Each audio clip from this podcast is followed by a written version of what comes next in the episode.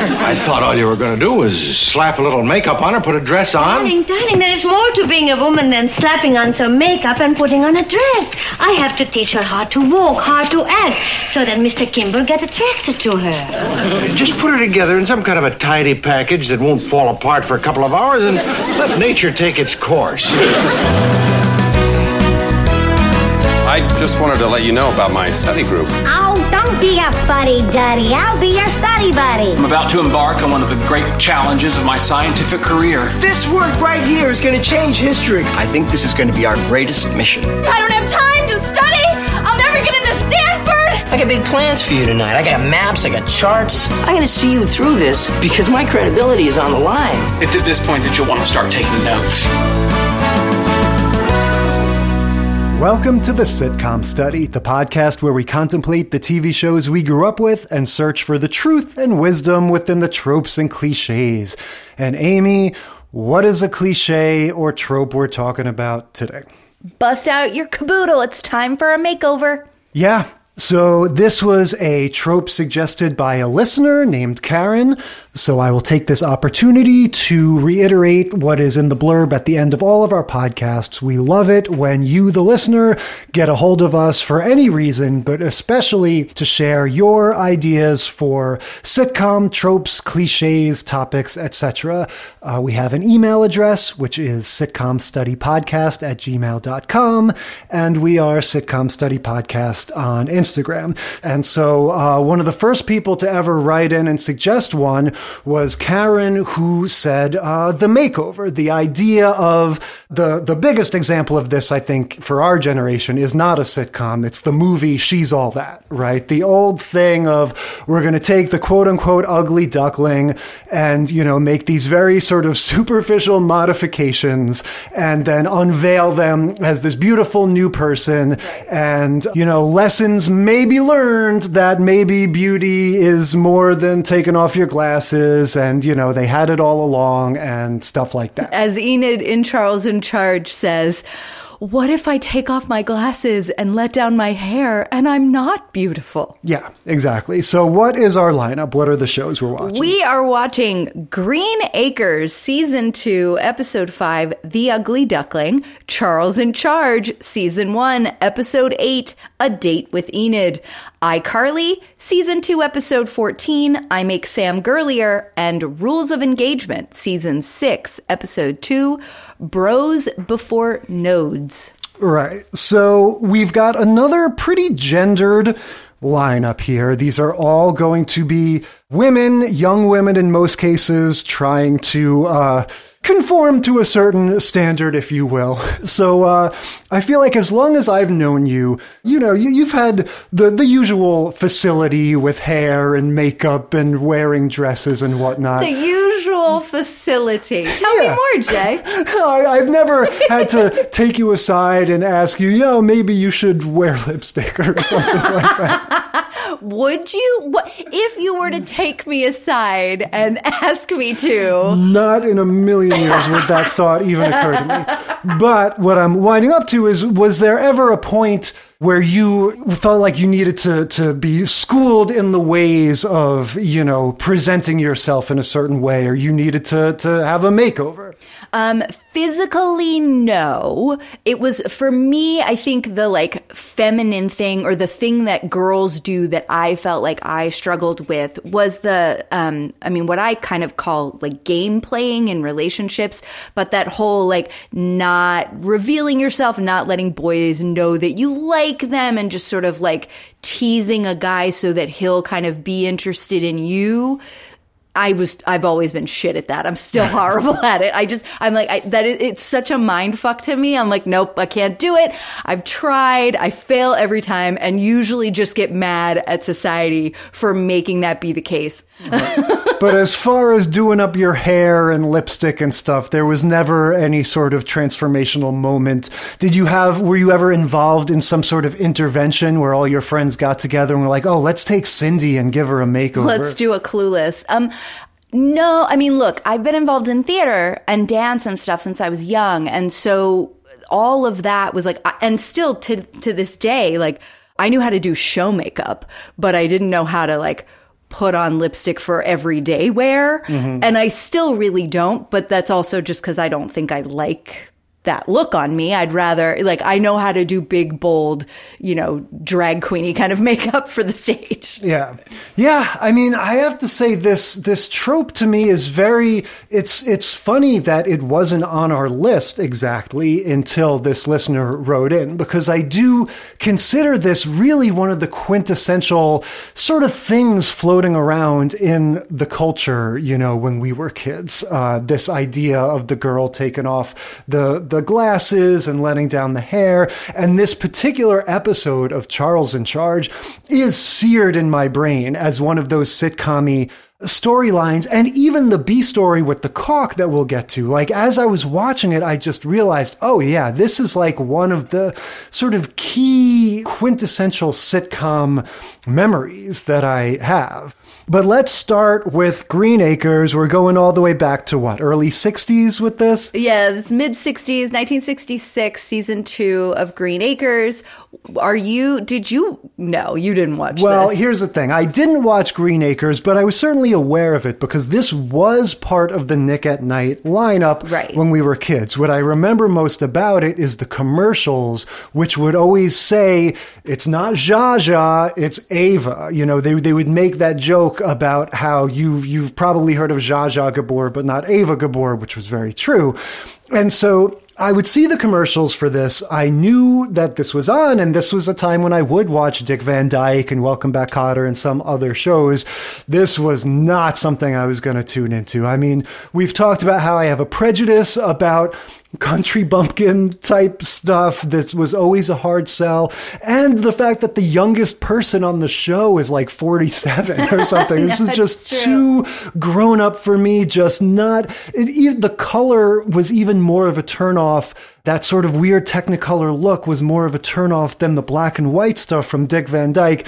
I was not interested in it as a kid when it was on in reruns. Yeah, and I it must have come on after one of those old reruns that I did watch, because I know the beginning of the theme song of this show, and that's it. That da-na-da-na-da, ch-ch. Yes. And that wasn't doing the show any favors in my mind either in terms of getting me to watch it. Like, I'm just like, I have this sense memory of that song and the, you know, Green Acres is right. a place like well, that. Let's... But I, do, I never watched the show, but I was really struck while we were watching it how it's um, Schitt's Creek. Oh, kind of. Well, yeah, I can definitely see that. The comparison I was going to make was with Beverly Hillbillies. This seems to me like another one of these Bewitched slash I Dream of Jeannie, you know, Dante's Peak versus Volcano, uh, Armageddon and Deep Impact kind of things.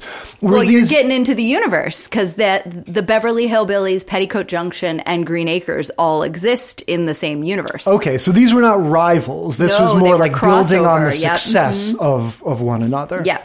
They were they were crossover shows, and then they were all canceled in one foul swoop in what was dubbed at the time as the Rural Purge on oh, C B S. God. They got rid of all of them in like the early seventies, kind of mid seventies, and said, that's it. We want more urban folks. We want younger people, more urban settings. Let's go. Yeah. I hate to have said all of the things that resulted in the doom of this show, but yeah, those were kind of my notes. Yeah. The uh, joke was at the time they canceled everything on C B S that had a tree, including Lassie.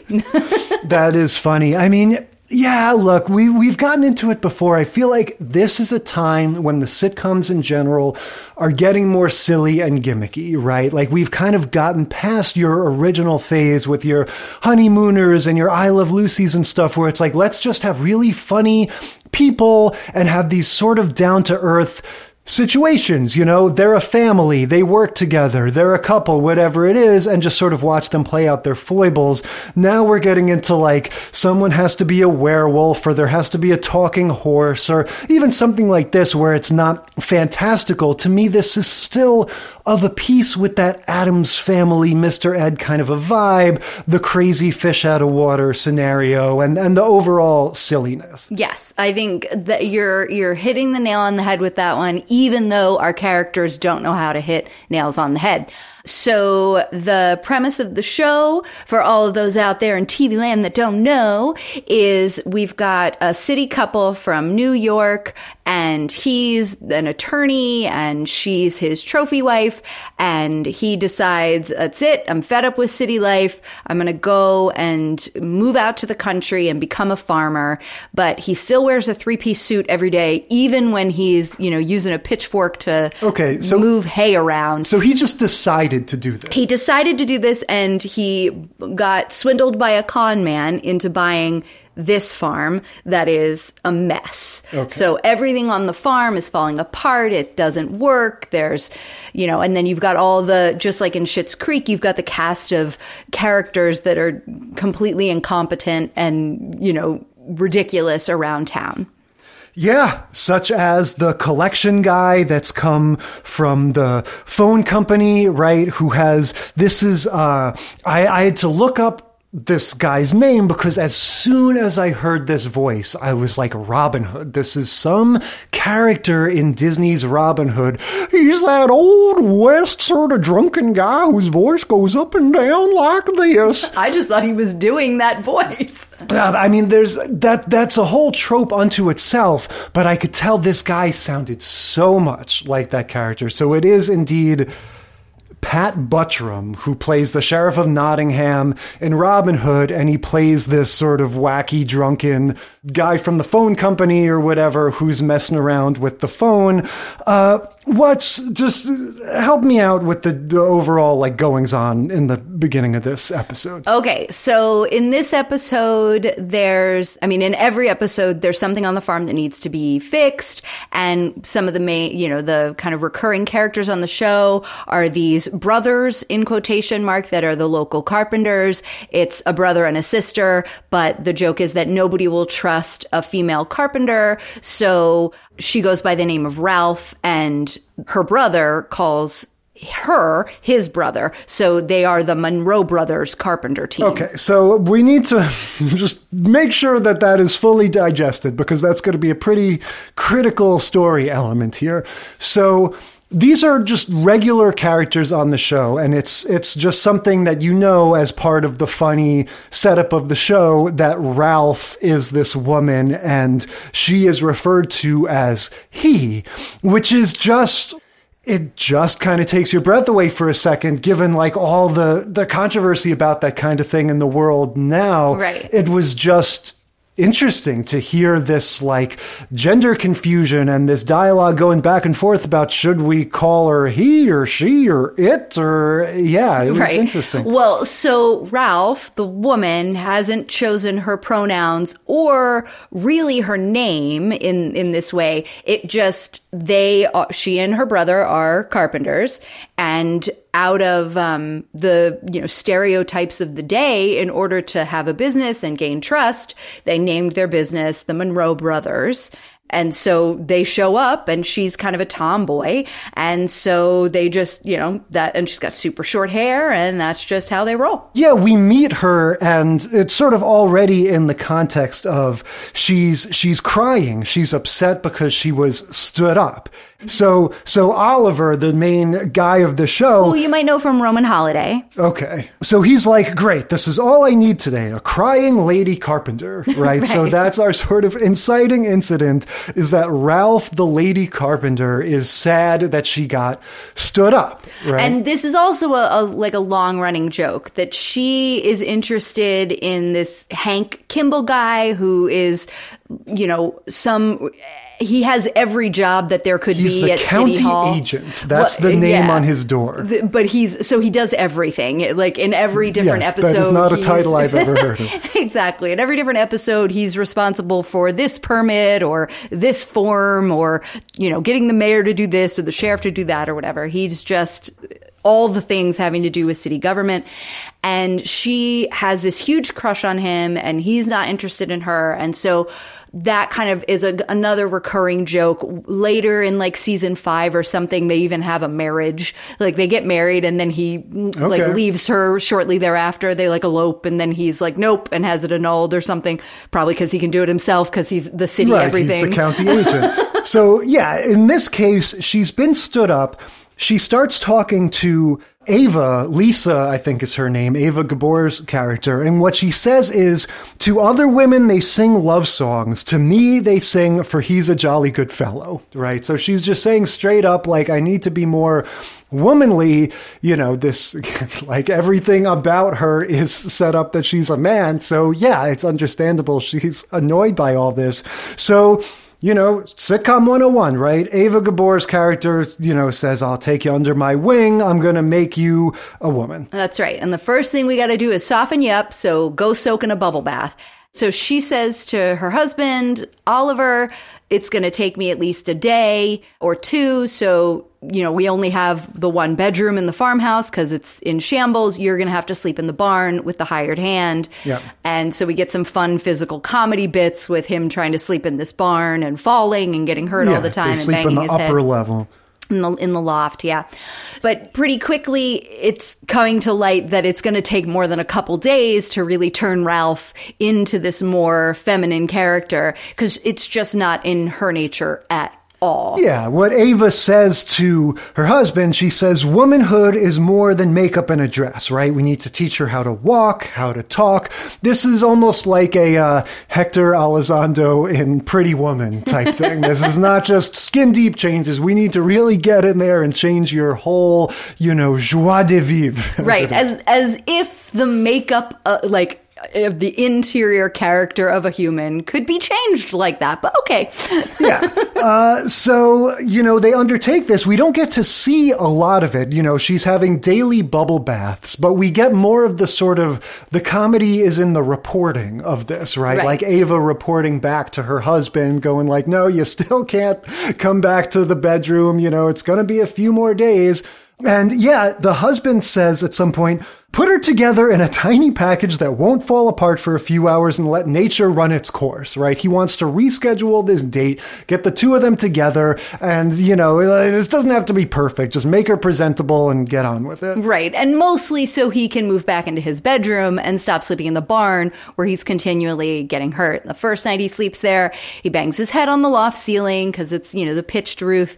And then the second night he sleeps there, he sleeps on the other side of the bed and rolls out of the bed and off of the loft and falls and breaks his wrist. Yes. And so he's got all sorts of, you know, he's having all sorts of issues and he really just wants to come back inside and sleep in his bed. So he's going to try to speed up the process. And Ava, his wife, Lisa, is like, nope, it's not, it's going to take longer than that. But if you really want to speed up the process, I'm going to have to work a little magic. And so now she brings in this whole idea of the only way to snare a man if you're in a hurry is to be desirable to other men so that that man can get jealous. And then she gives us the little joke of, you know, well, how do you think I got Oliver? Yeah. Uh, it's been a while since I've referenced this, but this is another situation for our friend from Blackish, the little girl who said the plan comes pre-ruined. Yes. This is a very idiotic scenario that she concocts.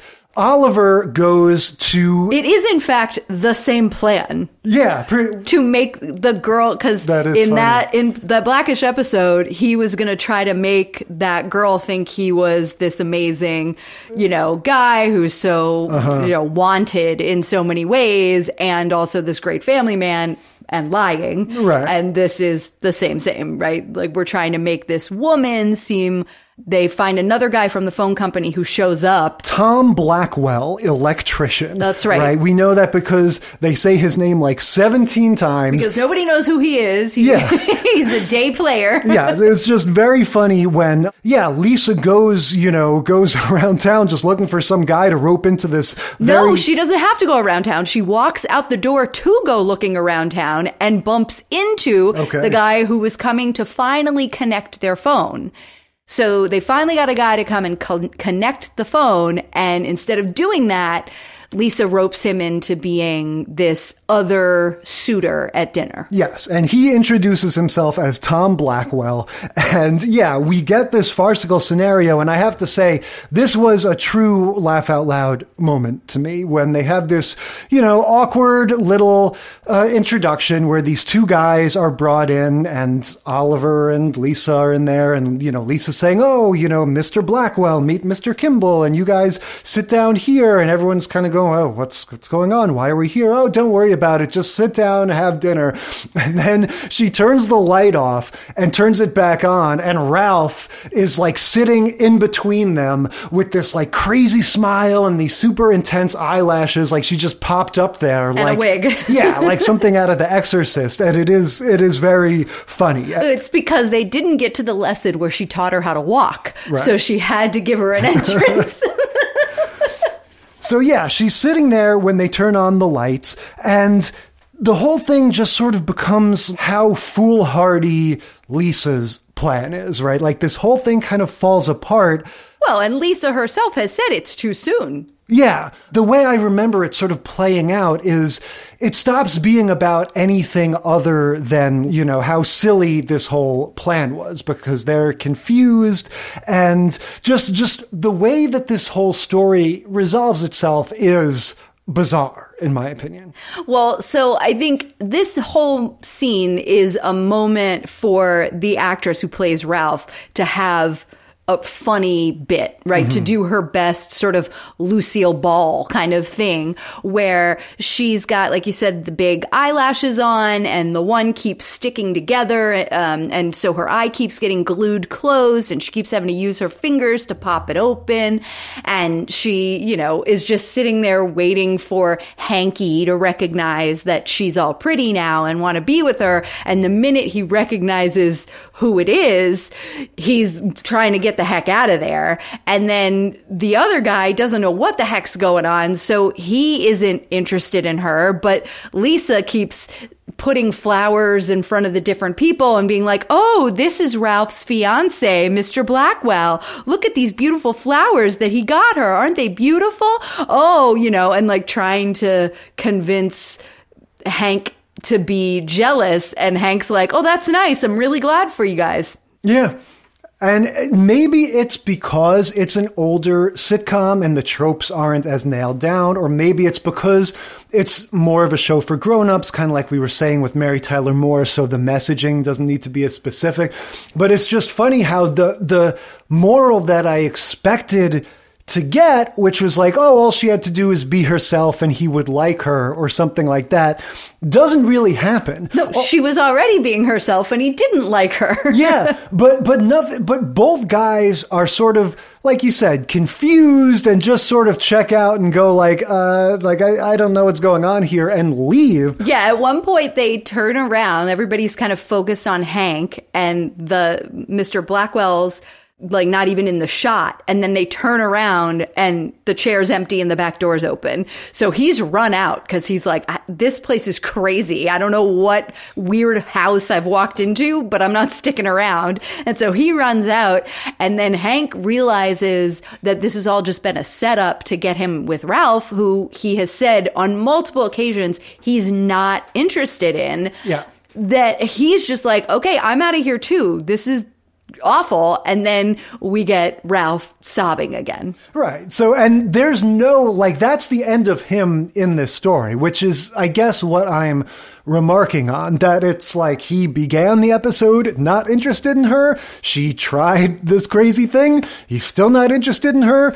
That is all we have to do with him. And uh, end of show. Yeah. Well, the, the note that it ends on is Ava's character, Lisa, and Ralph sitting together, and they have this moment of levity, and she lifts up her skirt, Ralph does, and shows that she's wearing her trousers underneath it, right? So it's supposed to be one of those, like, you can take the girl out of the tomboy, but you can't take the tomboy out of the girl, or whatever it is. It's like, ah, she never even really changed that much. She's still got, you know, she's still the same as she ever was, and they kind of laugh it off. And so, yeah, I feel like the closest thing to a real, you know, moral or message or philosophy that you could grasp onto is like, eh, she was fine the whole way. Don't take these things too seriously. But I guess I feel like if this had happened a little bit later in the sort of sitcom evolution, you would have gotten a more clearly articulated, oh, there'll be other guys, don't worry about it, you know, like right. some sort of just slightly more positive, uplifting twist. Try, they, yeah, you're saying that like in later years, and we'll see this in our other shows in the lineup, that they're kind of going to try to like use these moments as a teachable moment. Exactly. And this was not. This was just for comedy. This was just for the farce and the fun of it. Yeah. Just to give this actress some fun thing to do and have all this over the top kind of melodrama going on. Very silly. I think the thing that it reminds me of, that her character, that Ralph's character reminds me of in this is, do you remember that cartoon character that... I don't I don't remember if it was from Roger Rabbit or if it was from actual, like, you know, Warner Brothers, Hanna-Barbera, any of those, where it was like this wild red hair and she'd be like, a man! And yeah. like, that's that's, that's kind of what this reminded me of. The lady in Toontown that chases Eddie Valiant. Yeah. Yes, that's very funny. Uh, yeah, it is very much that stereotype. So, you know, I guess we'll see how this trope evolves as we move on to Charles in Charge. We're looking at A Date with Enid. Yeah, so we've covered Charles in Charge a couple times before, and we've talked about how it is sort of my favorite sitcom ever, even though it's pretty dumb. But this is season one Charles in Charge, which is a horse of a different color, right? It is There's... a very, I mean, it feels different. It's a whole different show, you yeah. know? The only other example like this that really comes to mind is Saved by the Bell, which started off as Good Morning, Miss Bliss, had a different cast, and took place in Indiana instead of California. And in both cases, they underwent a major overhaul. In the case of Saved by the Bell, they changed the actual name of it. As far as Charles in Charge, what happened was, this was, I think, a network show for one year that got canceled and then revived for syndication. And they changed the family which Charles worked for, and basically the whole cast that surrounded Charles and Buddy was swapped out for a new family. And those are the characters that most people remember from Charles in Charge, because that's seasons two through five. Right. So that's Nicole Eggert and all of them. They went from a brunette family to a blonde family. Right. This first season of Charles in Charge has this original family that they eventually got rid of, and has Charles himself as more of a nerdy sort of buttoned up character. He just looks a little bit different. And, you know, that was one of the things that they changed when they retooled it for the syndication, was Scott Baio said, uh, let me dress more like I did when I was Chachi. Let me wear my, my unbuttoned shirts and have long hair and just be more of a cool guy. Yeah. And it also, what surprised me, and I didn't realize this until well after we'd watched all of them, was that not only did it get canceled and then come back as a completely different show, but it took a whole season off. Yeah. It wasn't contiguous. So the age difference between Buddy and Charles in season one versus Buddy and Charles in season two is just, it's no, it's staggering. Noticeable. And that is why when I was a kid first watching these shows, and that's why I'm so nostalgic about it, because I would watch it after school, I didn't like when these season one episodes came out, because Charles looked weird. You know, like I said, he dressed differently. And yeah, like you're saying, he just looked younger, and the whole vibe of it was different. And so in those days, I was just, it was like when a Miss Bliss episode came on with Saved by the Bell. You were just like, ah, damn it. All right, I guess I'll watch DuckTales instead. And so I think... Which is hilarious, because I loved the Miss Bliss episodes of Saved by the Bell, because I was such a fan of The Parent Trap. And it was so cool sure. to see Haley Mills, all grown up, playing this teacher... Yeah, well, and what we discovered with Charles in Charge, watching it together more recently, is that the season one episodes are fine. Like, in oh, some ways, they're better. Yeah. If I mean, I think in the perfect world, for me, would be a mix of the season one cast and the later cast. Because yeah. I think Sarah and Jamie in the later cast are wonderful. I think the youngest brother, the littlest brother in the season one cast is amazing. If he could have stayed on and somehow been adopted by by the new family. That would have been yes. fabulous. And the middle brother, who this episode we're going to talk about is going to focus on, I like him too. But yeah, of course, the main reason why I preferred seasons two through five, Charles in Charge, was because it had the teenage girls, you know, especially Nicole Eggert.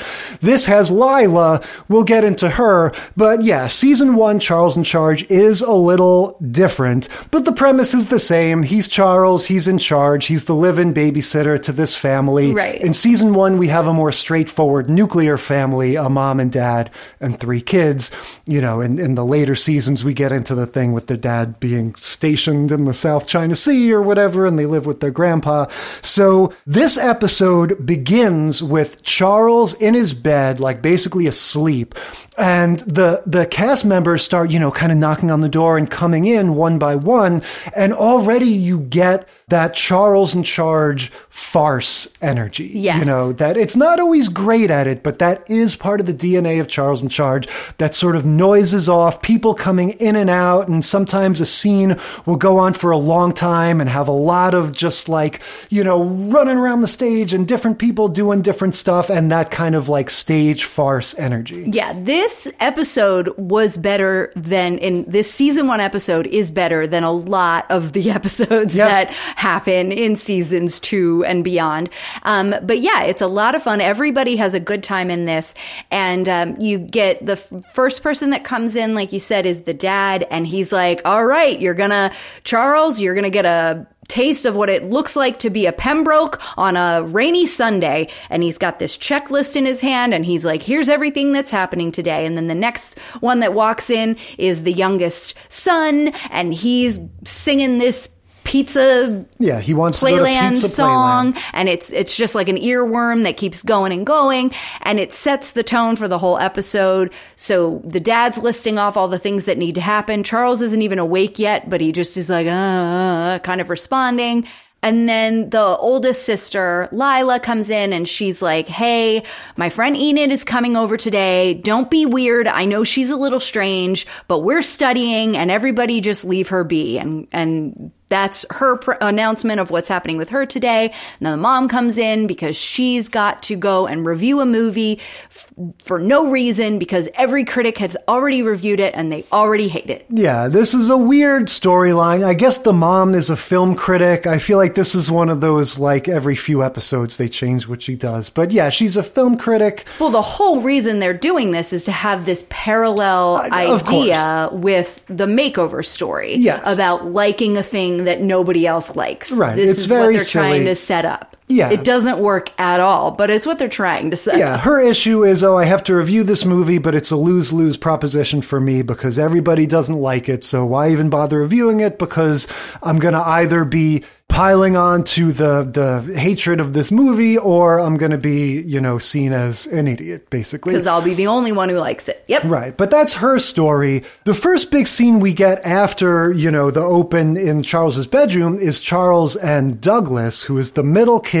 He's he's eleven or twelve, and uh, he's a weirdo. That's his thing. He's into science fiction and comic books, and he likes to wear his weird, like, Mac and Me alien mask around the house and stuff like that.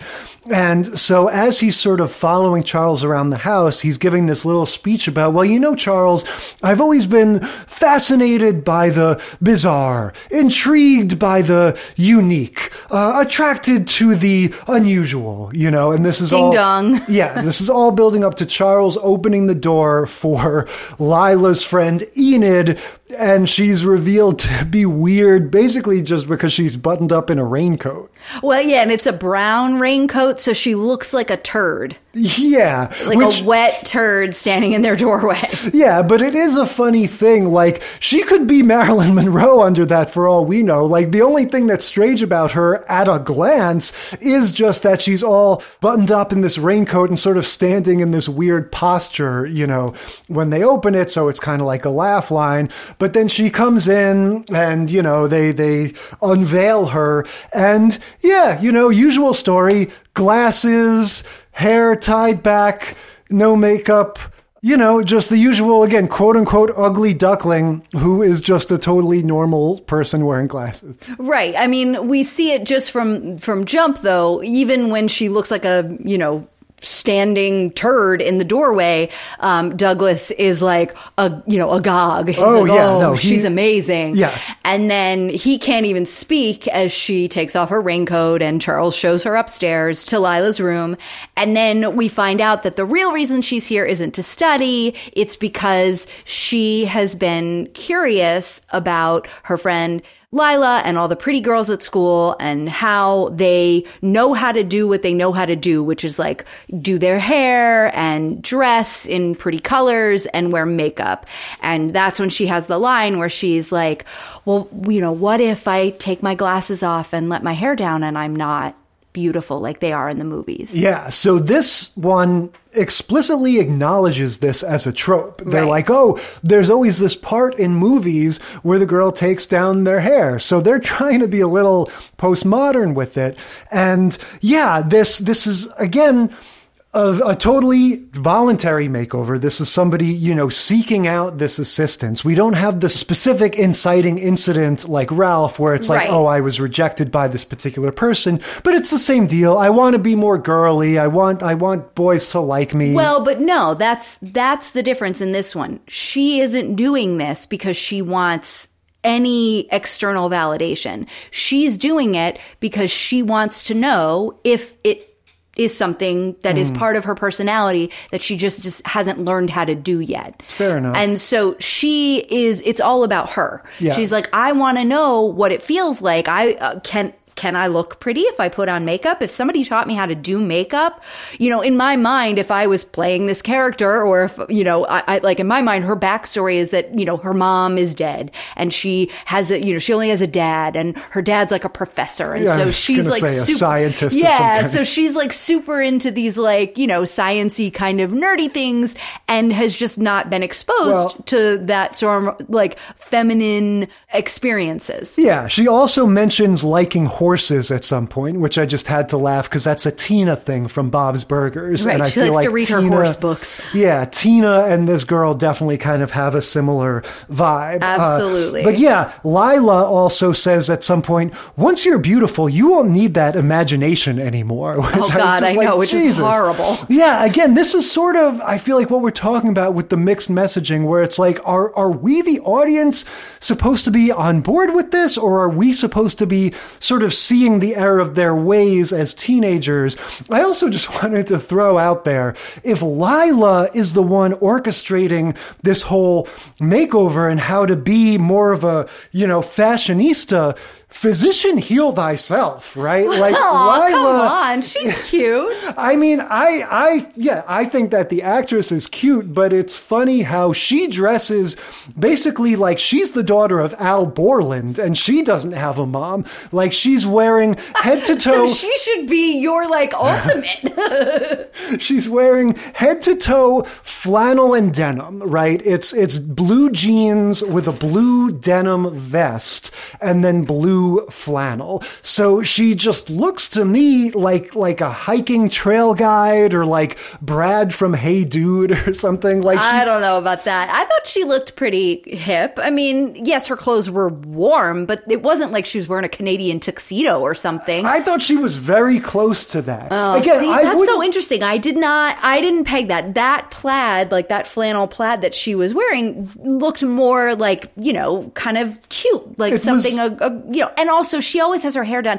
The other thing, and whatever, this is just a, an issue I always have with the actress who plays Lila, is she likes Scott Baio.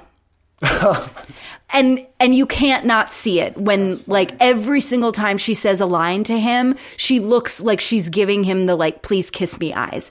Well, and it is so uncomfortable. But the theme song them. says, I want Charles in charge of me. Like, yeah, I feel like but, that energy is ah, built into the concept. It, it's it's oogie. So regardless, I would not be throwing shade at all, except for the fact that the whole episode is about her, you know, sort of sharing her expert fashion knowledge. And I thought it was kind of funny that, like, she is, is you know, to me, she could use a little bit of a makeover herself. Well, and I feel like it was more like expert hair and makeup knowledge. Sure. And then that all comes crashing down, right? Because she tries to tame this girl's hair and it turns into some weird sort of sculpture on her head. Yeah, she looks a little bit like one of the guys in M C Hammer's Entourage back in the early nineties who would have this like Hershey Kiss-shaped like afro thing, or like a, a Doctor Seuss character. Yeah, somebody from the Hunger Games. That's yeah, what she yeah. looks like. It's like she's wearing a sculpture on her head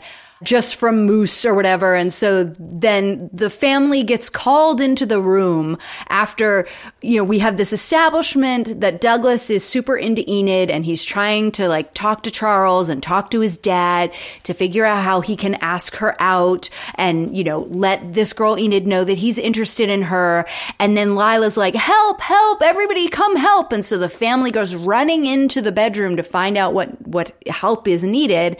And they see that this This isn't a study session, that it's a makeover session, and Douglas is crushed. Yeah, he's very uh, straightforward about his desire to go on a date with this girl, like at least to his family. He doesn't have any embarrassment about that. He's just like, I am in love.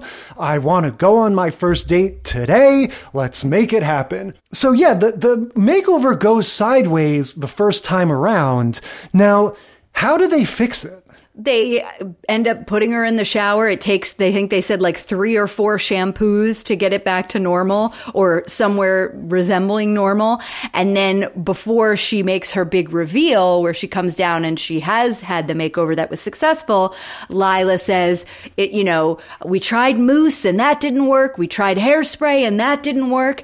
And we tried makeup and that didn't work. And what we realized is that Enid doesn't need any of those things. She just needed to brush. She just needed to brush her hair and a little bit of clothes or something. Yeah. And here she comes. So it was like the, they were trying in this sort of weird, awkward speech to tell us that she did have the experience of taking her glasses off and taking her hair down and being beautiful. Yes, this this is so strange because it's like, yes, she did need a makeover, but not the exact makeover we thought. We thought we needed to give her makeup and a lot of mousse, but actually we needed to give her new clothes and change her hair and take off her glasses. Like, we still get this changed version. Right. No ponytail, no glasses. Right. What we get is more colorful clothes. Right. And like nice, you know, like less frizzy hair.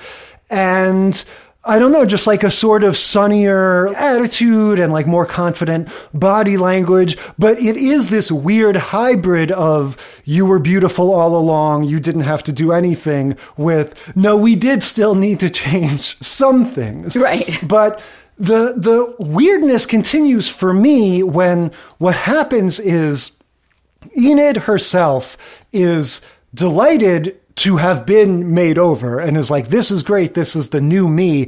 She goes on her date with Douglas in the kitchen, right? They've made a Orange date. Juice and cookies or something. Orange juice and conversation, oh, I believe, my bad. was, was what was on the agenda. So she goes in to have her date with Douglas. They have like five seconds pass and she comes back out and she's like, all right, see ya. And then they go in to talk to Douglas and it's revealed he doesn't like the new Enid. He liked her when she was weird. Right. And this is where I'm like really on the edge of my seat as to like, what are they going to say about this? Like, what message are they trying to convey? Because a lot of what they're saying is like, oh, she was a caterpillar that needed to turn into a butterfly. Like, they start veering in the direction of, it was immature of you, Douglas, to like her when she was weird. Like, she was right to change. And now it's only a matter of time before you grow up a little bit and realize that women should wear bright, colorful clothing and not have glasses and be pretty. No, that is basically what they end up doing because they can't seem to pick a lane. Right? So Enid leaves and Douglas comes out and he's like enraged at Lila and he's like, you ruined her. She was perfect before and now she's this thing with these neon clothes. And Lila's like, she's happy and boys will like her, which is kind of, you know, her story about it. And then Charles tries to explain it, you know, through the caterpillar and butterfly metaphor, being like, oh, you know, you like caterpillars better than you like butterflies. Well, one day, you know, you might change your mind. And so it becomes this, like, instead of being about Enid and her makeover as having anything to do with anything, that just becomes this side note because it was her choice and she likes herself this way, whether or not boys like her, because she yeah. wasn't put out at all by the fact that this boy didn't like her. Like I said before, it was about her yeah, wanting to... She didn't to, know this boy existed prior Well, and she didn't time. even care, right? Yeah. This isn't about the external motivation. This is about her internal motivation. So then it becomes this, like, coming-of-age moment for Douglas, who... Once he gets older, they're telling him he's going to like women who look more yeah. put together. Now, eventually it's the mom who sort of puts us back on the right course, I think, because the whole family is together again. You know, all the while we've, we've been having this caulking B story where Jason, the boy, is caulking everything, which is really apropos of nothing, but I just love it. You just get it. to have the fun physical comedy of the cock going everywhere. And it's just such a quintessential B story to me. Like, just such a perfect, like, it knows exactly what it is. You'd have this little kid it's spraying caulk. It's the cement dumping into the Full House kitchen. yeah, yeah, exactly. But so, yeah, so the whole family is back together again. And it's the mom who, like you said at the beginning, sort of gets on the same page with Douglas and is like, no, actually, you're fine to like what you like. Like, never mind all of that. Like, if you like weird girls in raincoats and glasses, then then you're all set. And I'm going to go write my movie review where I say that I like this movie, even if everybody else doesn't like it. Like, she finally sort of gets us on the path of like, oh, right, it's a sitcom. We need to tell people that, you know, you can like what you like and it's okay. Yeah, so we had to have that weird little story. But this is the, the issue that I have with this episode, is that it like goes in this direction, then it goes in that direction, and then it goes in this direction. And I, as a as an adult, am confused about what it's trying to teach me. Yeah. As a child, I pff, nope, that whole episode would have been about the cock. Yeah, no. And That's it, what she said. It goes back to kind of what we were saying, where in Green Acres, they don't even really bother having a lesson because it's like, oh, it's just silly and they're grown-ups anyway, so whatever. And then in Charles in Charge, it's like they sort of know that they should try to have some kind of messaging, but it's like they're doing their homework five minutes before class and they just can't bother to like nail it down and get it right. And so we get that. Right. But yeah, good stuff. Always, always a fun time with Charles. Also, much less Buddy in this episode. Just something to note. Season one, Charles has Buddy just pops in here and there. He doesn't become, you know, the mainstay. Yeah, we have, there's kind of off and on episodes of the Buddy and Gwendolyn right. and Charles kind of college-focused stories, young, you know, cool college kid-focused stories. And then the family stories. And right. this one was an all-family story. Right. It wasn't yet part of the D N A of the show that Charles and Buddy are these funny bosom buddies that get yeah. into crazy situations. Okay, moving on to iCarly. Season two, episode fourteen, I Make Sam Girlier. And can I just say, how is it that the best episode on this entire lineup is a children's T V show? Well, because it's a really good children's T V show. Uh, we've we've talked about iCarly before. We love this gang of uh, tech-savvy teens, right? This was uh, this is an interesting case where the last two shows both premiere the same year. iCarly and Rules of Engagement both come out in two thousand seven, mm-hmm. which would place me in my late twenties as these shows were coming out. But yeah, as we've indicated before, I was all in on iCarly, the children's show, and pretty much completely unaware of Rules of Engagement. uh, Like I mentioned before, this was one, I was living with my brother at the time that this came out, and so we watched iCarly somewhat ironically, but the irony isn't that it was bad or anything, it's just that it's clearly not meant for us, and we're a couple of grown men watching something that is very much made for kids, but there is a real wit to this and this very clearly developed absurdist voice that it has going for it. And it's all the more impressive how funny it manages to be within the confines of a show for kids that is clearly meant for this tween audience and can only go so far with the humor. Yeah, that. And then the other thing that I was just remarking on when we were watching it is these kids are the same age as the kids in Charles in Charge, but the pacing of the dialogue is on point.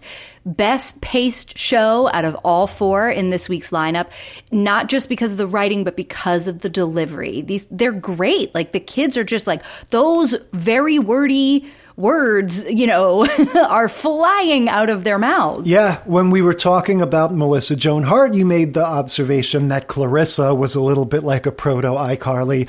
And I really saw that this time. When they begin with the, you know, iCarly proper segment, they're doing their I'd morph that bit. And so they're messing around with images on their computer and stuff. And it's just like we were saying with Clarissa, just kind of screwing around with the technology. And what's the kind of thing that a, you know, thirteen, fourteen-year-old kid would do if they had access to these fun graphics things and stuff. It's funny. It's sort of like the same way that, you know, you have to adjust for inflation with the movie box offices and stuff. Like, if you're comparing them just purely objectively, Miranda Cosgrove and Jeanette McCurdy kind of act the pants off of young Melissa Joan Hart, but you have to just sort of allow for, like, that whole thing, like Nickelodeon, as we were talking about, was doing their first show of that kind ever. And this kid is being handed this monologue and be like, yeah, I don't know, do it. Whereas now, figure it out, kid. Yeah, you really get the sense that this is much more of a finely tuned machine. And yeah, these Absolutely.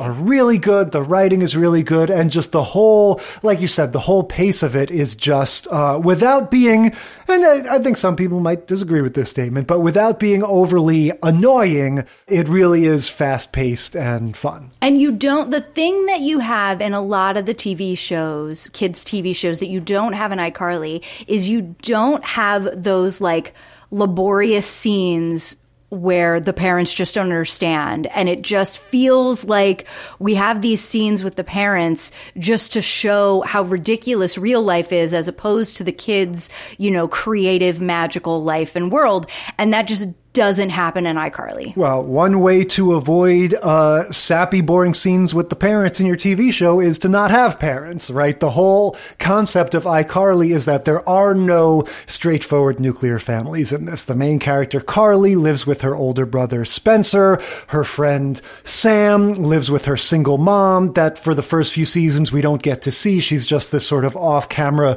crazy force of nature that's in and out of jail. And then Freddie has his single mom that they get into with her own stories. So this is very much putting forth, like, family can look like all these different kinds of things, and both for reasons of inclusion and, like you said, for reasons of making the show fun, we don't ever have to deal with the parents. That's right. And it's not that there aren't guardians, because, you know, there are, but it's dealt with, like you said, in all of these different and creative ways, so that the focus of the show can be the thing that, like, when you describe your childhood to me and how you were so creative and you were really focused on, like, your ideas and your projects, and you'd get kind of wrapped up in some, like, oh, I want to make this video where I do this, I'm going to get my friends and costumes and all this kind of stuff. Like, that is what iCarly does. That's what Carly and Sam and Freddie do.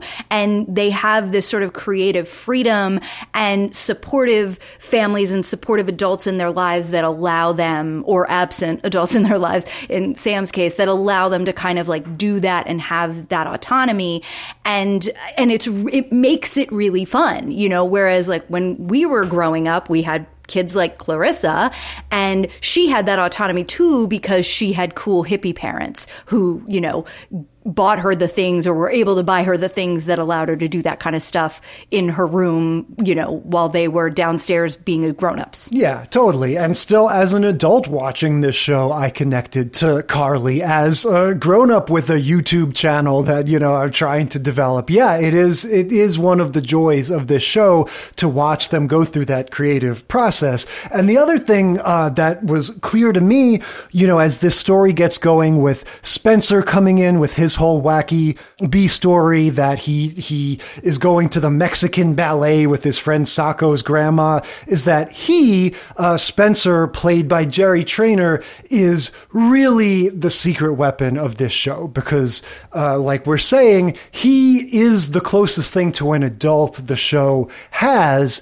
He is very sort of wacky and silly, but that actor, again, this is my opinion, not everyone would agree with this, but I think this actor really strikes that balance of being wacky and loud and definitely a little bit in the latter day Jim Carrey school of silliness, but he's not annoying and he has this natural warmth and even sort of intelligence to him that on some level you buy into it and you don't sit there going like, she would never be left in the clutches of this clown. Right, because he is a clown in certain ways but not in others. He's earnest, right? He is also an artist and creative, and because they come from money, his sort of clownishness is more eccentricity, yeah, than it is a, a danger to, you know, Carly's life. But anyway, getting into this episode specifically, this is all gonna start with Sam's birthday party that they're getting ready for. Right, right? Which sort of devolves into a roast. Yes. Because they ha- say, okay, you know, it's time for the speeches. Now, this is like something I've come across now at three different occasions. Do do you go to birthday parties where people give like rah rah yay birthday kid speeches? Yes. This did remind me of one experience in particular where my friend Rosie's fortieth birthday party, one of the fellow guests had the great idea to have forty compliments for Rosie's fortieth birthday, which means, and there's only, I, I don't know, you know, fifteen, twenty, however many people at this party. So we just have to go around the room saying nice things about him until we hit forty. Unprepared. Which, yeah, which as you can imagine is, you know, is, is kind of a tall order. So, yeah, so they start this by going, okay, everyone, time for the speeches, which, like you said, especially for teenagers, that I definitely missed the part where that became like standard protocol for a party. But Carly gets up and gives this, you know, kind of down the middle, like, ah, we all like Sam, but she can be crazy, and says one or two wacky things, and here's to you, Sam, and kind of raises her juice glass or whatever, and it kind of goes on from there. Right, and so, and then we get the, like, time-lapse thing, you know, some so, sort of wipe, so we see that now it's kind of gone around, and we've got little anecdotes of different kids that we've never seen before, you know, oh, my favorite memory memory of Sam is one time we had a sleepover and she stole my bra in the middle of the night and filled it with pudding and put it in the freezer, you know, and it's like all of these things. And you see Sam as the time goes on in her, you know, sitting in her throne, getting more and more kind of demoralized. Yeah, kind of like people in the real roasts a lot of times. Yeah, by these, by these anecdotes that everyone is saying them in celebration of Sam because Sam, you know, seems to love herself, but it turns out that the reason that she's kind of a little uncomfortable with this is that her crush, yes, is there. And he caps off all the speeches by, you know, toasting to Sam and saying it's great that she can, you know, beat somebody up just as well as, you know, kick a football or something. Yeah. And how great is that? And Sam's kind of like, that's not what you want to hear from the guy you want to like you. Yeah, the nail in the coffin is that he calls her one bad dude. Right. right? He goes, Sam, you're one bad dude. And that's, of course, not what a girl wants to hear at that age. And so, yeah, much like the other characters in this, she enlists Carly. She says, I want guys like Pete to think of me as just lovable, not someone they call when there's a riot or when they want to flip a truck, right? So right. She's saying, Carly, you know, school me in the ways of girliness, right? The the title of this episode is I Make Sam Girlier. But I have to say, it's an interesting situation that they're in with these characters because Sam is very much established throughout the series as she is this wild card. They always make jokes about her going to juvie, right? They love right. saying the word juvie. So this thing about her being a badass is true. But this dichotomy that Carly is girly and Sam's not, at a glance, in terms of the way they dress and present themselves, it's not really like that. Like, they both pretty much just dress like normal, modern girls. So I feel like they need to do a little bit of kind of gymnastics here to, to, you know, sort of morph it into something that is a little bit like, do your hair like so and walk like so and all of that. You right. know? Well, and so you're kind of picking up on a couple of different things. Number one, this is Sam's kind of internalized misogyny that society, in order for her to be a likable um, romantic partner as a female, has to be this like ultimate kind of baby pink, very feminine, soft yeah. girl. And she isn't that girl, but she wants this boy to like her, so she thinks she has to because society has, you know, beaten that into her and, you know, into her psyche. And then the other thing you're picking up on is the, the kind of fine line that the show itself is trying to walk in saying that in the title, right? So this episode had three different titles. It had, you know, a working title, like I Make Sam Girly was one of them. And they went with I Make Sam Girlier mm. for exactly that reason, because it isn't that Sam isn't already girly. And it is, it's incorrect in a way to say that. And the only person in the show who thinks that Sam needs to change in any way is Sam in this episode. So just like Enid and um, Ralph in the yeah. in the our first two episodes, this is, it's an internalized image of what society has been putting out there, and that these more tomboy characters have kind of, or, you know, odd characters have seen and have recognized over their years that is the thing that makes them different. Yeah, no, I think that's exactly true. But there's also just the weirdness of kind of similar to, you know, how I was digging on Lila stepping into the beauty queen expert role when she dresses like a lumberjack herself. There's just, it, it's like there's this weird mix of like, Carly can absolutely teach Sam how to like eat spaghetti a little more politely if she wants to, but in terms of how they dress and how they do their hair and stuff, like, they're pretty much on par, right? Carly isn't some kind of like pageant girl. Like, they both, like I said, they just both present themselves like normal people. It's really only Sam's crazy behavior right. that it's even the personality. Puts her, yeah, yeah, it's exactly. not necessarily. And she does, just like we see in um, in the Charles in Charge episode, when Sam is girlier, she wears more pastels, more pinks and yellows and oranges. And that's the same thing we saw Enid. Enid went from wearing kind of dark browns and blacks um, and grays into wearing these more kind of bright, warm, vibrant colors.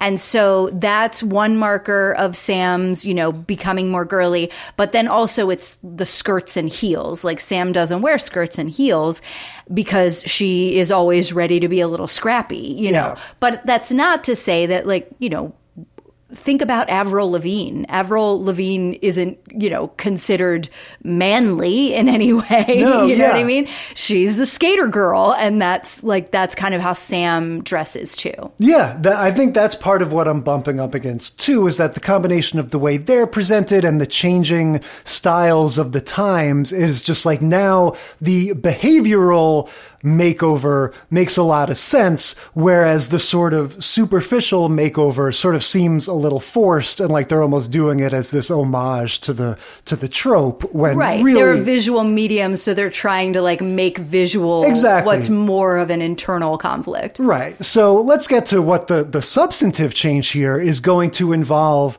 Kind of like our Miley Cyrus bully scenario from a few episodes back, we're going to have a new kid at school played by a grown-ass woman who is, you know, the, the new bully in town and is sort of wrecking havoc. And she's sort of established earlier in the show, you know, they kind of uh, plant that seed so that we know, okay, there's this bully in town. And then a few scenes later, after Sam has undergone this transition and And she comes back to school, like you said, dressed with the nice straight hair and the skirt and, you know, behaving all properly and trying to follow all of Carly's advice. she's she's going to be presented with this dilemma when the bully starts messing with them. Right. It's this passivity that is really the the difference in their kind of personalities that Sam is asking Carly to help her with, instead of, you know, always kind of being aggressive and getting out there and trying to, you know, either solve the problem or, you know, fix whatever the issue is with a fist or a, a yell. It's no, lay back and, you know, stay out of it and wait for the bigger, brawnier boys to do that kind of a thing. And so the bully has this kid hanging upside down and she's yelling at him, and Sam's like, I, I, you know, they're all the other kids are looking at Sam like, are you going to do something? And Sam's like, I don't have to do anything. I'm not responsible for some nerd getting thumped, I, you know. And so she stomps off like, not, it's not my job to keep all the kids in school safe from a bully. Right. This is a little bit like in, you know, the, the Spider-Man sequels or whatever, where they sort of like turn their back on their call for a right. while. You know, I don't need to be Spider-Man anymore. Why do I have to help everybody?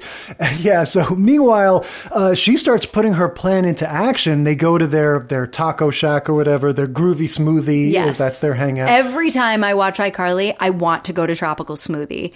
Every single time. Like, we just need to start being better about when we know we're going to watch iCarly, going to pick yeah. up Tropical Smoothie beforehand. There's really funny acting with the two of them uh, when Carly is sort of like watching Sam from across the room as she approaches this boy, this floppy-haired, handsome brother-looking boy that she's got a crush on. And, uh, you know, she, she implements her plan and asks, asks, or maybe, you know, entices him to ask her to, to do something. And the way she does this silent, nonchalant look back to Carly and touches her nose, like this little sort of like signal, you know, like they're on the same Mission Impossible team or something, is just very funny. Yes, it, it was really good. She turns, as soon as he asks her out on a date, she smiles, turns her back on him, touches her nose so Carly can see. Carly touches her nose, and then they both right. turn all back keeping around. This very straight face, like yes. everything's going according to plan. We're not going to make any sudden movements. We're just keeping things going. That's right. So the boy has noticed that, you know, she looks a little different, and he's like, oh, yeah, you know, yeah. something about, you know, your hair looks different or whatever, and then asks her out. And she's like, I'd love that. So that is the whole point. It's succeeded. The girliness has worked. Yay. Yeah. And so back at school, we're getting second and third confrontations with this bully girl. There's a point where she, uh, I don't know, she kind of like book drops Sam, or maybe lunch drops her. I think she knocks her lunch tray out of her hand and shoves her against the locker. And it is that thing where Sam's about to fight, and then she says, nice girls don't fight. I like your shoes. And, and walks away. So it's one of these things, you know, first, second time, she's resisting the temptation, and then eventually we get the scene where uh, the bully girl messes with Carly and, like, pushes her down to the ground. And, you know, ultimately, Carly gives Sam permission to Hulk out, right? Right, yes, exactly. So Carly, in like the third time or fourth time that we, we get this bully situation, we're not at school on this very last time. We're in Groovy Smoothie, and the date, or the second or third date with this boy, is about to start. And they're sitting there and they're waiting, and Sam's got another cute little outfit on. Um, tights and heels and a skirt is like her kind of go-to look. Mm-hmm. And the bully comes in ready for a fight because, so Sam, you know, has, has gotten out of the first kind of fight, or the most recent school fight, by just turning the other cheek and being like, no, no, I'm, I'm, I'm not going to engage in this.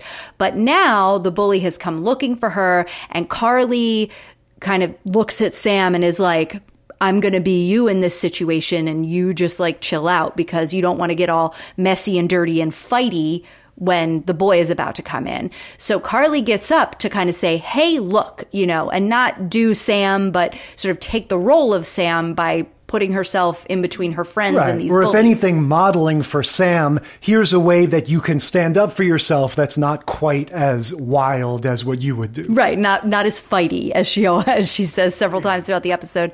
And it doesn't work at all. The bully, now not in school, not that that mattered anyway, knocks Carly down like across the floor, and Miranda Cosgrove like slides all the way across the back of the set and sits up like shocked that she's been knocked down in this manner, and looks at Sam, and Sam looks at her, and she like nods again. She says, Sam, take her head off, which is something Sam has been talking about doing. And yeah, this is the part in Spider-Man two where Green Goblin gets Mary Jane, and you gotta get back that Spider-Man suit, right? This is another laugh out loud moment where the bully sees that Sam has been, you know, authorized to use lethal force, and she just kind of scoffs and is like, oh, what, you're sicking your friend on her? What's she gonna do? And Sam just lets out this full body scream and just lunges at yes, her, just she's like leaps feral. Onto her. Yeah, and it's great. And it's, you know, it. We she, don't get any of the Miley Cyrus, um, uh, Hannah Montana cutaways. We no, get to see we the get the full fight. fight. Yeah, we get uh, Sam pounding on her and screaming, tap out, tap out, right? This right. is out, to be clear. It's still a kid's show. We can't like literally pummel her to a bloody pulp. Right, so, there's no punching, but there's lots of like grappling and pushing and kind of like tripping and, and moving yeah, each other around you, the space and jumping on each other's backs. Right, the idea is you subdue the person, you get them to the point where they have to essentially cry uncle, and then she does, again, it's, you know, the proportions of these actors make this a little hard to believe, but she does the thing of like kind of getting the cross-faced chicken wing, you know, getting her arm around her back and kind of shoving her, you know, forcing her to to walk herself out of the door, and, you know, sort of liberates the Groovy Smoothie from the reign of terror. Yeah, and then the two, like, lackeys that are with the bully, she turns around and, like, rounds on them and does another primal scream. Yeah. And then they run out of the place, and she's just, like, heaving and breathing and, uh, you know, uh, and looking back at her friends, and then Carly realizes that the boy is there and kind of makes eyes at Sam, like, turn around. Right. And Sam turns around and sees her kind of new boyfriend and is like, oh, shit. Yes. But, of course, uh, the guy says, you were awesome. And he basically explains, like, there was no reason for you to transform your personality in the first place. I like girls that are girly. I like girls that are fighty. I think it's cool that you're tough and you can hold your own. And you yeah, know. I mean, his, his, I think, not exact quote because I don't remember it, but his paraphrasing him is like, I want a girl who can eat a ton of food, kick some ass, and also, like, be a great hang. Like, that's yeah. what I want.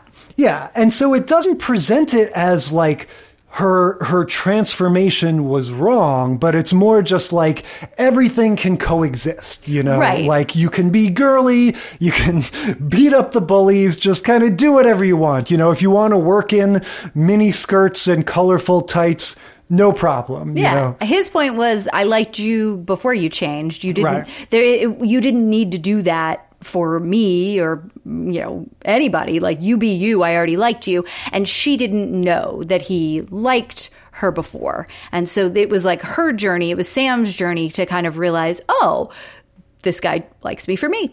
And yeah, this is one where the messaging is pretty on point. You don't really have to change. Be like yourself, be happy with who you are.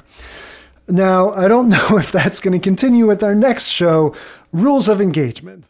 We are late in the series. This is season six, episode two, Bros Before Nodes. Yeah, I don't remember much about this show's existence. Uh, this was a rough one for me. This was, you know, I, I feel like, whatever, I think at this point we've kind of said our piece about these sitcoms that are sort of rooted in the toxicity of isn't it funny when married couples hate each other and everyone's lying and scheming and nobody gets along. Yeah, and I was a little disappointed. I mean, I wasn't a little. I was a lot disappointed in this episode. Episode, but I was surprised at some of the things here because I did watch some of this show. It was, this is one of these shows that was on C B S, and it was, it got put after How I Met Your Mother for a while. It was after Big Bang Theory for a while.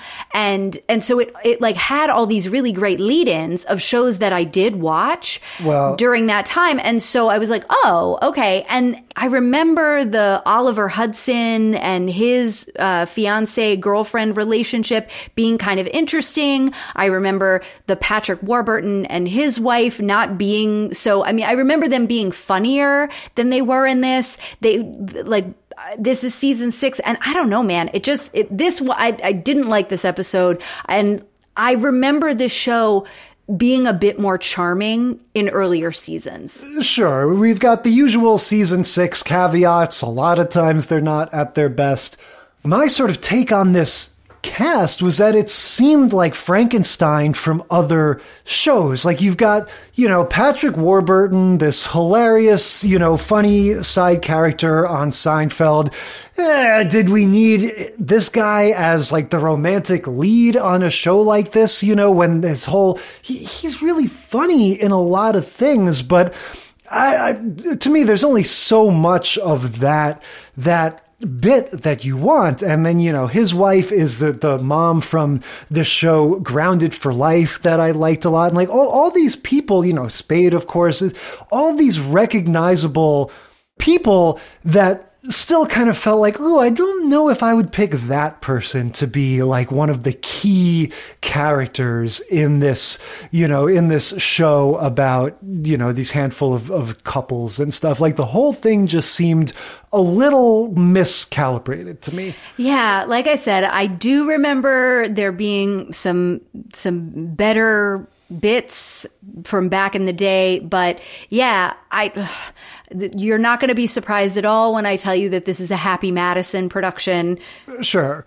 I guess that's one thing that I wanted to sort of confess is that it, it was not surprising to me that this show was not my cup of tea because I was never into not only David Spade, I th- I'll make the more controversial statement. I wasn't into the whole brand of early two thousands S N L alumni comedy. You know, this was a time when I was going to the movies to see the latest Paul Thomas Anderson or Darren Aronofsky masterpiece. You know, I was an aspiring filmmaker. My tastes were pretentious. So I didn't see Tommy Boy. I didn't see, you know, I, I didn't see any of those sort of, you know, quote unquote classics that, that, you know, were so celebrated as these hilarious comedies of those times. And I think even the fans of those movies would probably say that David Spade is not necessarily their favorite among that posse. So yeah, this, this whole thing was just, was never going to be my favorite show,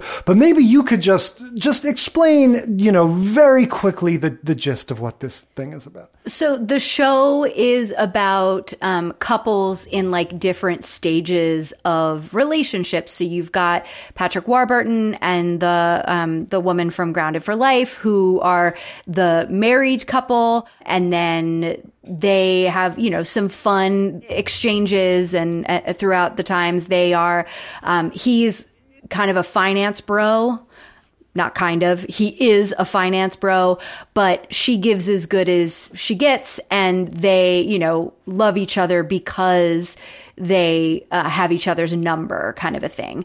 And so that's the kind of older married couple. And then you have Oliver Hudson and the girl who plays his girlfriend and then on to fiance later on.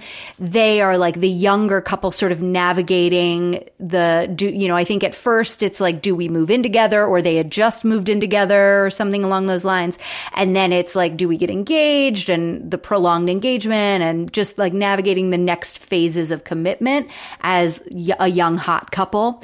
And then you have David Spade and his sort of rotating cavalcade of one night stands. So think of it as like you have Lily and Marshall. Right. You have yeah, yeah, and then kinda... you have like Ted and Robin, and then you have Barney. Right. And in the larger scheme of things, all of these shows are competing to be the next Friends, basically. Right. But so okay, I mean, I remember that opening sequence of the two couples in the bed, and then David Spade in the middle as the single guy, and that sort of being like a picture is worth a thousand words, like that. That kind of tells you the, the premise of the show. So yeah, this episode is going to be about David Spade's wife, because I guess even though she's not part of this permanent cast, he's married to Liz, who is played by the lady from Reno nine one one and Bridesmaids, this very sort of...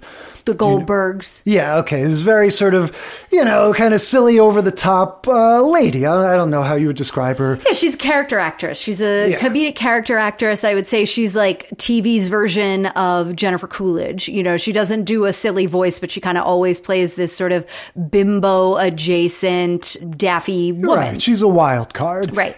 Um, very funny. And she, the way she kind of gets introduced is she's like an upstairs neighbor or a former colleague or something of Patrick Warburton's wife in this. And there's this weird story arc where she and David Spade get married, even though he's disgusted by her at all times. And she, her like whole character is that she says gross things like no sexy woman would say about, you know, talking about her thong being stuck way up in her butt and talking about yeah. how her pits are sweaty. And she just talks about things that, you know, proper sexy ladies don't talk about. Right. And so I guess the problem with us dropping into this is that the story gets set in motion immediately, which is that David Spade's dad is coming into town and he wants to meet his wife, and David Spade's character is ashamed of this crazy wife of his. But we haven't gotten to see the wife yet. So if you're watching the show in its time, presumably you've gotten to get to know this character, and maybe this actress is having a blast playing this wacky character, and so you understand everything in that spirit. For me, starting on this episode, I don't get to see this person. All I get is David Spade saying all of these horrible things about his wife, going, oh my God, what's my dad going to think when he meets Liz? Oh geez, I need to, I need to lock her up and hire an escort to pretend to be my wife or something.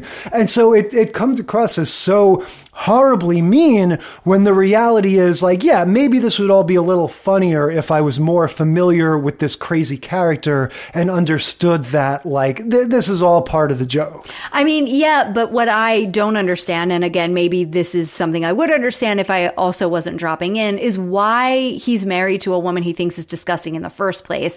And it is just like a short character arc that this is true. Like, it's only for a yeah. little while here in season six. They get divorced pretty soon. I assume there was just some story reason, reason, like some specific wacky thing that happened. Right, but you can't figure it out. I mean, like, David Spade's character in the show is this, you know, wealthy money, you know, he inherited money kind of playboy right. kid, and he runs his dad's, one of his dad's many companies. But so I like, was, he doesn't need, you know, what would be the need? But I was relieved, whatever the reason, to realize that this was more of a, a short-term character arc, because if this was just his regular wife throughout the whole series, oh, no, that would be horrible. And this was how he felt about her, it really would be just such a depressing premise for the show. Yeah. But yeah, so he's going back and forth with his assistant. He has this this fun British assistant who's, you know, the, the straight man, basically. He's, he's the one uh, who's sort of going like, why,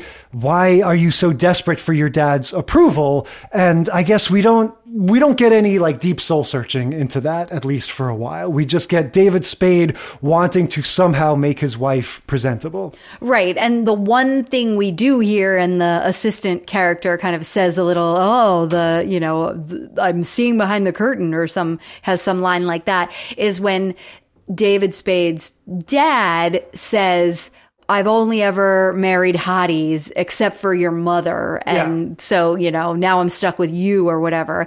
And so the assistant is like, ah, now I'm understanding more about why he's seeking this approval.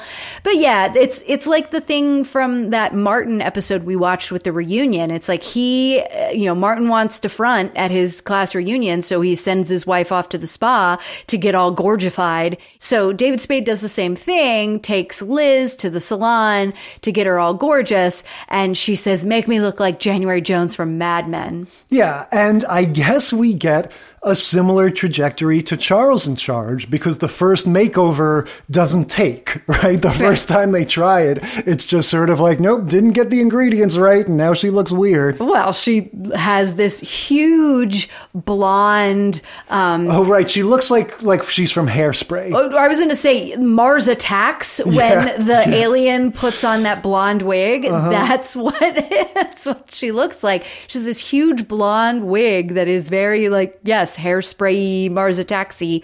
Yeah, it looks ridiculous, like she's wearing a helmet, but she's loving it because she's like, I look like Mad Men. And she turns around in the salon chair and it's like, hey, Don Draper, come on over here. And uh, yeah, and he's like, nope, that's not going to happen. So then round two, and, you know, they play up the boobs and now she's well, all sexy. Yeah, what they do is the assistant character says, you know, I've never told you this, but he reveals that he has experience with hair and makeup. And Spade's reaction is he says, totally gay, tells you everything you need to know about this show and the mentality behind it right there. Oh, yeah. They have at least four jokes about your gay assistant. Yeah, exactly. And the guy's like, but I'm not... Yeah, it's reveling in that early two thousands licentiousness where it's like, oh, now we can we can say that stuff and just kind of throw it around because we're past it, but we're actually still trading on the same sort of like bigotry as we've had in the eighties and nineties, but are, can just sort of be more open about it. Yeah, no, absolutely. This whole episode just remind like it felt like Entourage light. Yeah, yeah, exactly. But so the the assistant uh, uses his magic and he gets her in a way that basically we can tell from the reaction of the other cast that we're supposed to understand, okay, this this second makeover worked and and she looks amazing. This is another case where to me it's like, yeah, they uh, what they, they gave her uh, a push-up bra, a tight dress, high heels. Yeah, you know, she still looks like herself, uh, but Spade is delighted and says, like, yeah, she's she's ready to to meet my dad. Yeah, except for we're never going to change her personality, so hopefully she just won't talk. They go to what is some sort of, like, event or party or something, right, yeah. with the dad. Uh, the assistant asks him what is, you know, on everyone's mind. Isn't it time you stopped craving your father's approval? Uh, there's a point where, like, the dad is saying these crude things about Liz, and David Spade's like, did you hear? He likes her boobs. Isn't that great? So, yeah. My last note is that Liz reclaims her dignity by reveling in the notion that both the father and the son want to bone her. Right. You know? And because, again, from my point... I mean, point, is that really reclaiming any dignity? I don't know. Only but in, in the her sense own that, mind, maybe? Well, to me, again, from the point of view of somebody who, the whole first half of this episode, they're talking about this character that right. I haven't even gotten to see. So my mind is just going to all these places of like, what are they doing to this poor woman? So at least at the end, when she's being all crazy and going like, ah, so they both want to bang me, great. Now I'm at least getting the energy of... You gotta like, put on your scuba suit to get this thong out. Yeah, like now I'm seeing Gina from Martin, Lucy from Lucy. Like I'm getting to see the lady actress being crazy and weird and funny and... then it's fine. You know, again, we're not here saying everybody needs to always be nice to each other and nobody can ever, you know, take a crack at somebody in a sitcom. But it's it's just that thing of like, do they have any agency, you know, or are right. they having any fun? And so when she sort of turns into a horn dog at the end, it makes it more fun for me. Yeah. Well, and like you said, there, this one, because of this being the show that it is and where we've dropped into it, there's definitely stuff that we just don't understand. The issue and the reason that this episode didn't have good redeeming qualities is that the B and C storylines, one of them was also steeped in misogyny and odious. Like, the Patrick crappy. Warburton Ugh. story is almost like beneath comment. Yeah, it's like he doesn't want to tell her about her, her medical test results because he wants to like go on some trip. I, I don't know. It yeah. just yeah. She's waiting for test results and she's nervous. That's why it's the Bros Before Nodes is the episode title. She's worried that the node that she has on her vocal cord, it's getting biopsied, and so she might have some something, and he has an out-of-town trip with his bros, and he doesn't want to have to stay home when he is assuming that it's nothing and make her feel better all weekend and miss his trip. So he pretends to be from the doctor's office and calls her and says that everything is fine, bef- like, even though he know he doesn't know if that's true, just so he can go on this weekend trip. Yeah, and just in general, the whole vibe with them, all the dialogue. I mean, this is kind of what I was saying at the beginning. Like, Patrick Warburton is a very funny character actor, but in order to make this kind of negativity funny, you that is a special gift, and that, that they're not right. Well, for. And this is the thing that just, I mean, maybe I'm misremembering. Maybe. There's more of that, but I'd love to go back to like a season one, season two,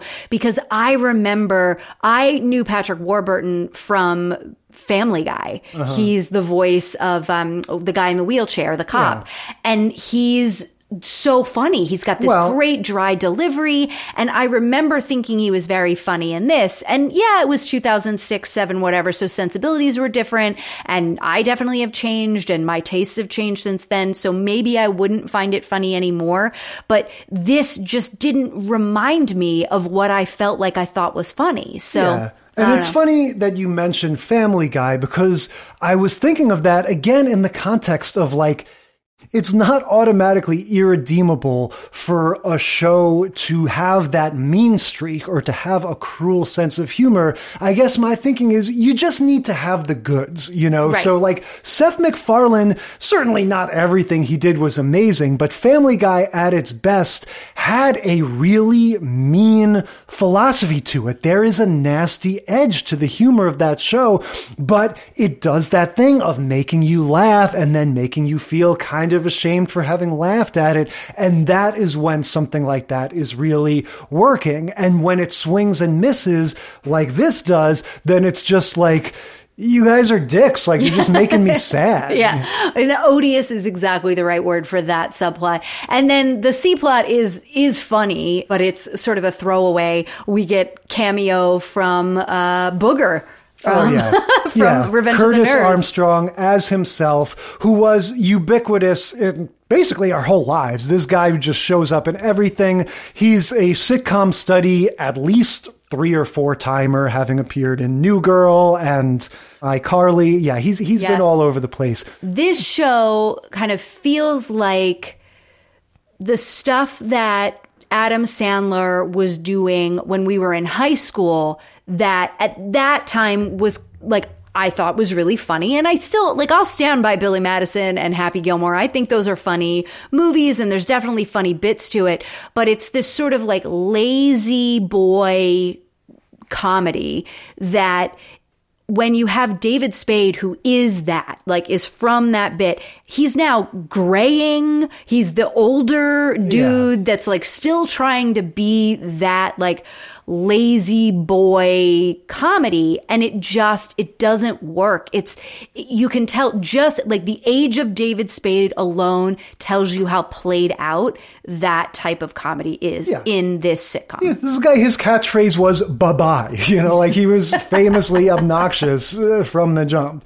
So yeah, looking back at these, this is an interesting lineup. Like I said, that Charles in Charge episode to me is one of like the four or five key sort of core memory sitcoms for me, of something I saw as a kid and just recognized how tropey it was with the makeover and that silly B story with the caulk going all over the place. And that kid is so funny. I love how, so this kid is so prone to laughing through his lines yeah. that every single time he has a line that's more than one or two words, that's like full sentence or two, they have to do this really tight close-up shot on his face. Yeah. Because they filmed it with no one else around, because he just can't say his lines without laughing. Yeah. So yeah, that one obviously just super nostalgic and fun. But like we were saying, you know, tracking the trope through all of these, it's funny how what seems like a relatively easy assignment, they they all kind of miss it, you know, and, until you get to iCarly. The Green Acres one, again, is, is fun just as sort of a time capsule. Oh, look, this wacky show from the sixties. Yeah, uh, I feel like Green Acres wasn't, it, it wasn't a miss. It just wasn't trying to do anything with the trope. It just was like kind of origin of, not really origin, but you know, like yeah, the sort early of first days steps. of of developing a trope as it's, you know, on its way to becoming a trope. And then you have Charles in Charge, one hundred percent saying and naming that we know it's a trope, but still not really being able to do anything with it because we have to make it the story about the boy, not the girl. And then iCarly kind of bringing it around full circle, taking full ownership of a transformation in a, you know, in a, in a kid voice, in a female voice, doing yeah. a great job with also, it one hundred percent. I think it literally is a matter of like, they do a second draft on iCarly scripts. Sure. And I think on Charles in Charge, it really is just like kind of making it up as you go. And yeah, just like a sort of, and again, this is why I love Charles in Charge, just that the sort of lack of professionalism and just not totally nailing down what you're trying to say before you start rolling the camera. And, you know, God bless him for it. All right, so much for our makeovers. What are we talking about next week? Next week, we're jumping on the nostalgia train. We're going back in time to September twenty-second, nineteen eighty-nine, and the very first airing of the branded T G I F. Thank goodness it's funny. We're going to watch Full House Season three, Episode one, Tanner Island, Family Matters, Season one, Episode one, The Mama Who Came to Dinner, Perfect Strangers, Season five, Episode one, Good Skates, and surprise, surprise, Free Spirit, Season one, Episode one, Pilot. Yep. If you've never heard of that last one, or if you disagree about when T G I F started, we'll get into all of that controversy next week. And until then, we will consider this segment of the sitcom study concluded.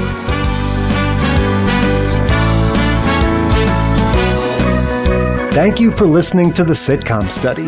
Tell us what you think or share your own T V tropes and topic ideas by sending a self-addressed stamped email to sitcom study podcast at gmail dot com or find us on Facebook or Instagram.